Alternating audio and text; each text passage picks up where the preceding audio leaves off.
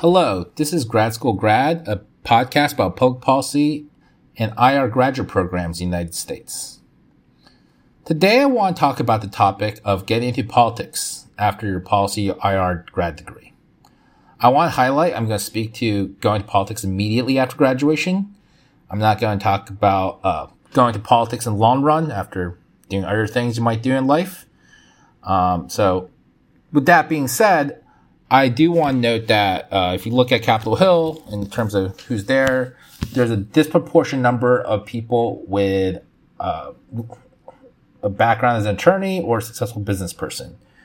So, uh, if you do want to get in politics in the long run, uh, getting a JD or MBA actually might be more helpful uh, to being a major elected official than going to a policy RA grad degree program.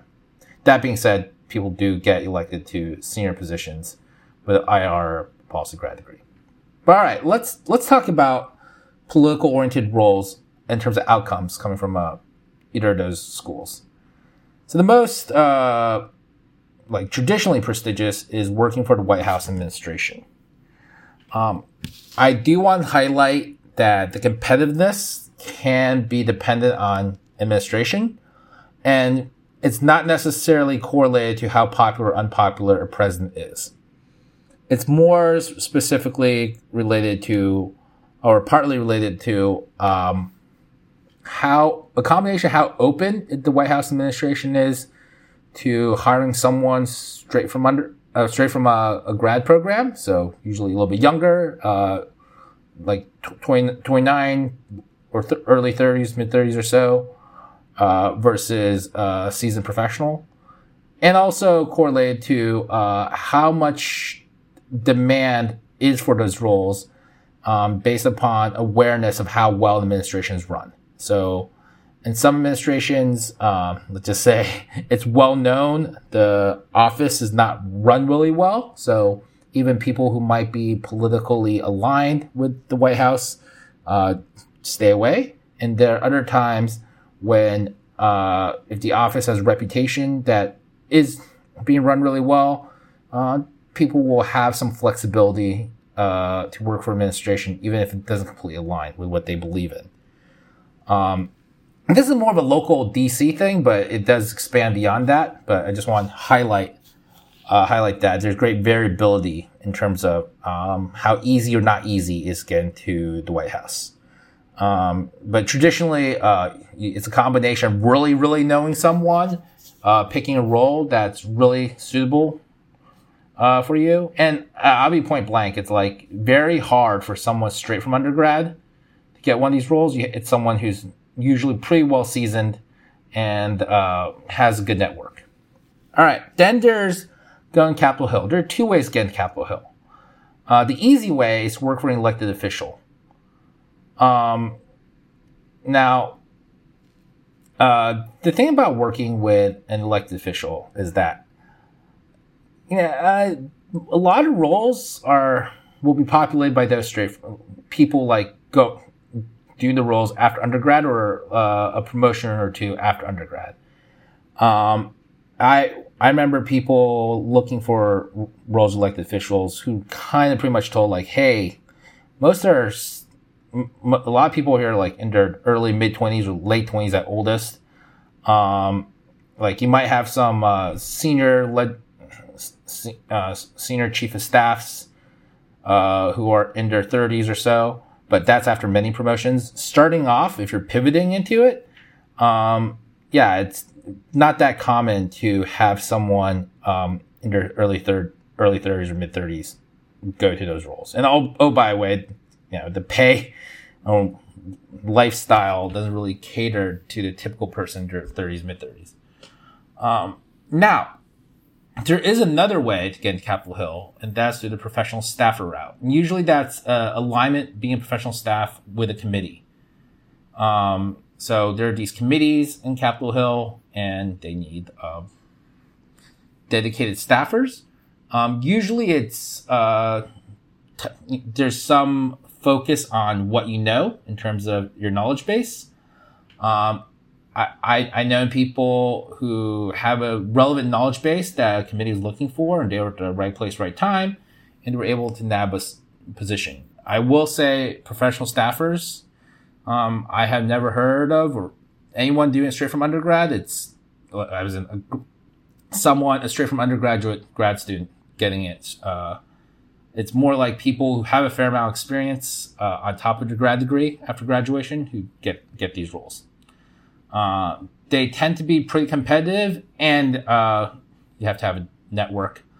Um, I will say some of them are people who previously worked for an elected official, but not necessarily.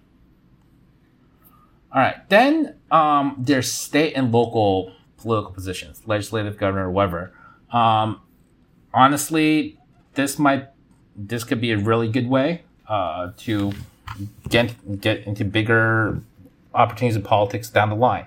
A lot of people in Capitol Hill, or a lot of well-known political names, started with state and local uh, opportunities, and and they uh, went went far that. As for the ease to get into them, competitiveness, that really depends on the state and or locality. Um, and but again, all it all ties to network and what your uh, it, it, I will say a lot of it ties to your ability to get in. It does have something to do with your network. But again, uh, the exact level of network that's necessary that has some uh, local variation, fair amount of local variation. All right. And then there are campaigns. I think of campaigns as high risk, high reward. Um, so the reason is because, yeah, if you go in a campaign and your person wins, you're you're living large. Uh, you'll probably get into that person, be in that person's staff.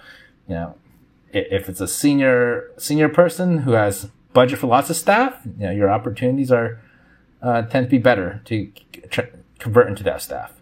But if your person loses, well, mm, uh, a lot of times it, it can be hard to translate working for a losing campaign to uh, new opportunities. Now, that being said, there are people who are very successful in politics who worked for a few losing campaigns and before they finally got on a winning campaign.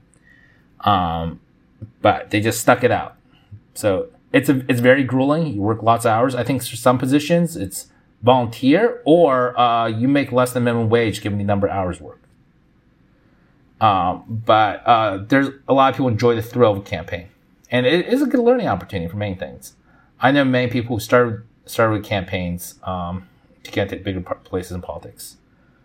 Uh, all right, then you can run for office yourself. Usually, uh, the people do this do in a more local setting. I do know of one person who ran uh, for Congress shortly after graduation. Um, this is actually really hard. Again, uh, it really ties to your network. Sometimes how much access you had to fundraising. Um, it helps if you're politically connected from the get go.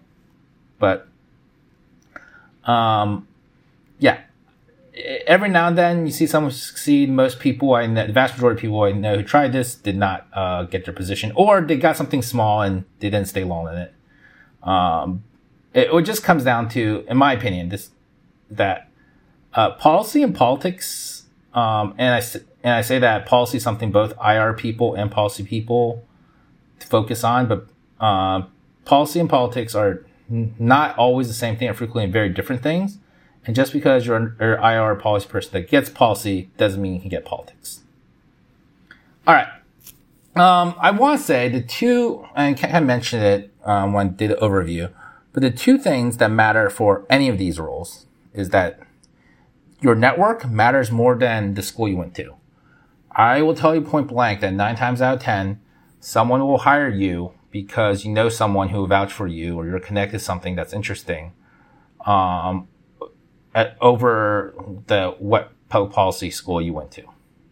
I, I, hey, if you went to Harvard Kennedy School or Princeton, will help? Sure. But if you have competition of someone who is very well connected, has a great name, that great name will usually trump. Um, now, also, it also helps to have a compelling story, um, especially when you get higher echelons in um, politics. Uh, there are different types of compelling stories, uh, but it generally involves overcoming adversity one way or another and having a passion or something. So, in terms of which pl- route is right for you if you want to get in politics, or maybe not get into politics, I think there's a few things to think about in terms of roles for consideration. One is uh, pay and lifestyle.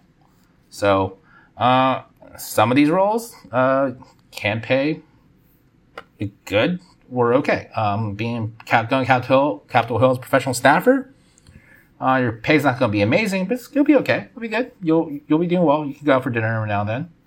Um, and lifestyle depends on committee, but just think about work life balance versus the pay. Second, advancement opportunities.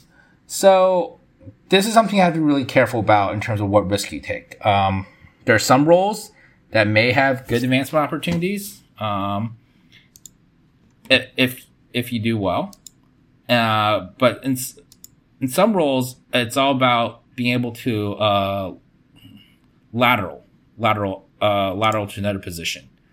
But uh, it could be risky if you can even pull that off or not. So ultimately, what I want highlight about that is um, just think about the ease it is to advance in your career, if not directly through uh, a certain role, or but at least through tangential lateral roles, And if they're appealing to you in the first place. Uh, what you don't want to be is the person who's stuck in a role uh, at age 40 and there's no opportunity for uh, advancement and it's it, it's very hard to tangentially uh, do a lateral promotion or lateral transition to a role that could advance easily. But hey, if if you're happy being a, a Hill staffer, uh, calendar keeper for many many decades, I, and I know one person who essentially was a calendar keeper, uh, staffer, like a Capitol Hill elected official staffer for like I think a decade plus. Now, that, then more power to you. There's a lot to be said about being a front row of government politics. All right, um, and then I would think about culture. So, you know, I, I think it's interesting. Some people I met who've been in campaigns, um, even though they were paid not so well, if at all, they loved the culture, they loved the people they were with, they loved the hustle, um, and they had a good time. And some some people they campaign with are friends with them many decades, uh, or decade or so later. And yeah, C- culture uh, really really matters. And whether you get paid a lot or a little, I always recommend to people make sure you actually like the culture because it's the one thing that uh, will have. If it's a good culture, it will usually help you along the long run. Then there's risk willingness. Um, that kind of ties to everything. Is what risks you're willing to take. If you're going for a campaign, hey, again, if it's a presidential campaign, your person wins, great. If it's a presidential campaign, your person loses, you might be in a tough spot.